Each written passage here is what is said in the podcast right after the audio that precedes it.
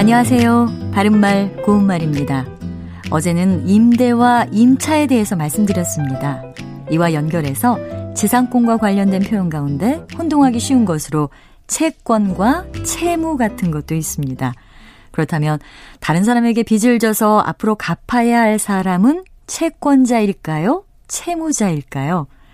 사전적인 의미를 보면 채권은 특정인이 다른 특정인에게 어떤 행위를 청구할 수 있는 권리를 말하고요.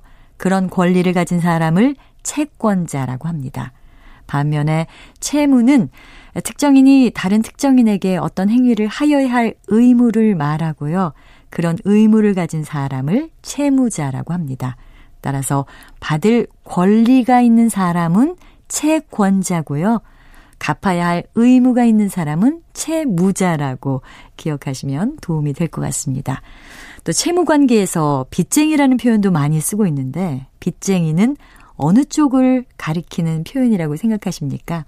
대개는 돈을 받아야 할 사람을 뜻하는 것으로 생각하게 되는데 빚쟁이는 남에게 돈을 빌려준 사람을 낮잡아 이르는 말이기도 하고요. 또 빚을 진 사람을 낮잡아 이르는 말이기도 합니다. 대화의 흐름 속에서 이해를 하면 될 것 같습니다. 그는 빚 독촉에 못 이겨 집을 빚쟁이에게 넘기고 말았다 하면 빌려준 사람을 뜻하고요.